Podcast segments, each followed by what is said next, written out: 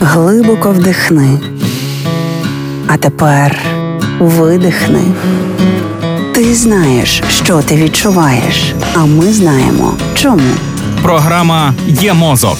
Другий сезон. Поради від психологів, як не зламати мозок об війну. Проєкт створено за підтримки програми партнерства у галузі масмедіа в Україні UMPP. Навантажуємо м'язи, звільняємо мозок. Ніхто не буде сперечатися, що рівень стресу в нас на максимумі від самого початку війни. А це вже не місяць, і не три, і не п'ять. Постійне стримування емоцій негативно впливає на фізичний та психічний стан, адже під час плачу ми даємо вихід почуттям та нервовій напрузі. Ця корисна фізіологічна реакція на стрес допомагає вивільнити окситоцин та ендорфін, так звані гормони щастя. До того ж, плач зменшує рівень стресу, допомагає заспокоїтися та полегшує фізичний біль. Психіка в стресі дає тілу команду бий або біжи. Але велика більшість із нас сидить на місці без будь-якої можливості чи бажання бити або бігти. Тож важливо розуміти, для того, щоб зберегти психологічне і не тільки психологічне здоров'я, організм мусить розуміти, що він б'є або біжить, а ще краще і біжить, і б'є. Тому нашим м'язам треба давати навантаження. Кортизол та адреналін дають тахікардію. М'язи напружені, кінцівки холодні,